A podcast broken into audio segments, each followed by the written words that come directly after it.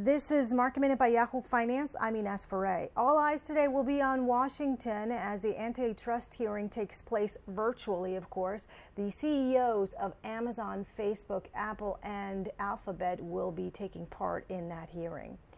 GE reported a bottom line which was hit worse than expected. Its adjusted loss came in at 15 cents a share for its latest quarter. Revenue came in slightly better than expected.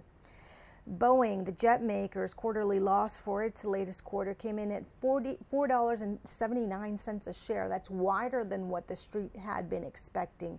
Revenue also came in below street expectations.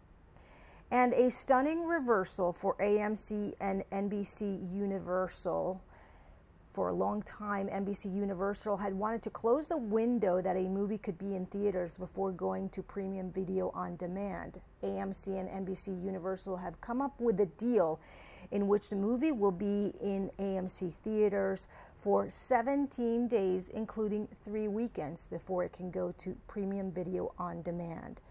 This is a boon for NBC Universal, and other studios are expected to probably follow suit.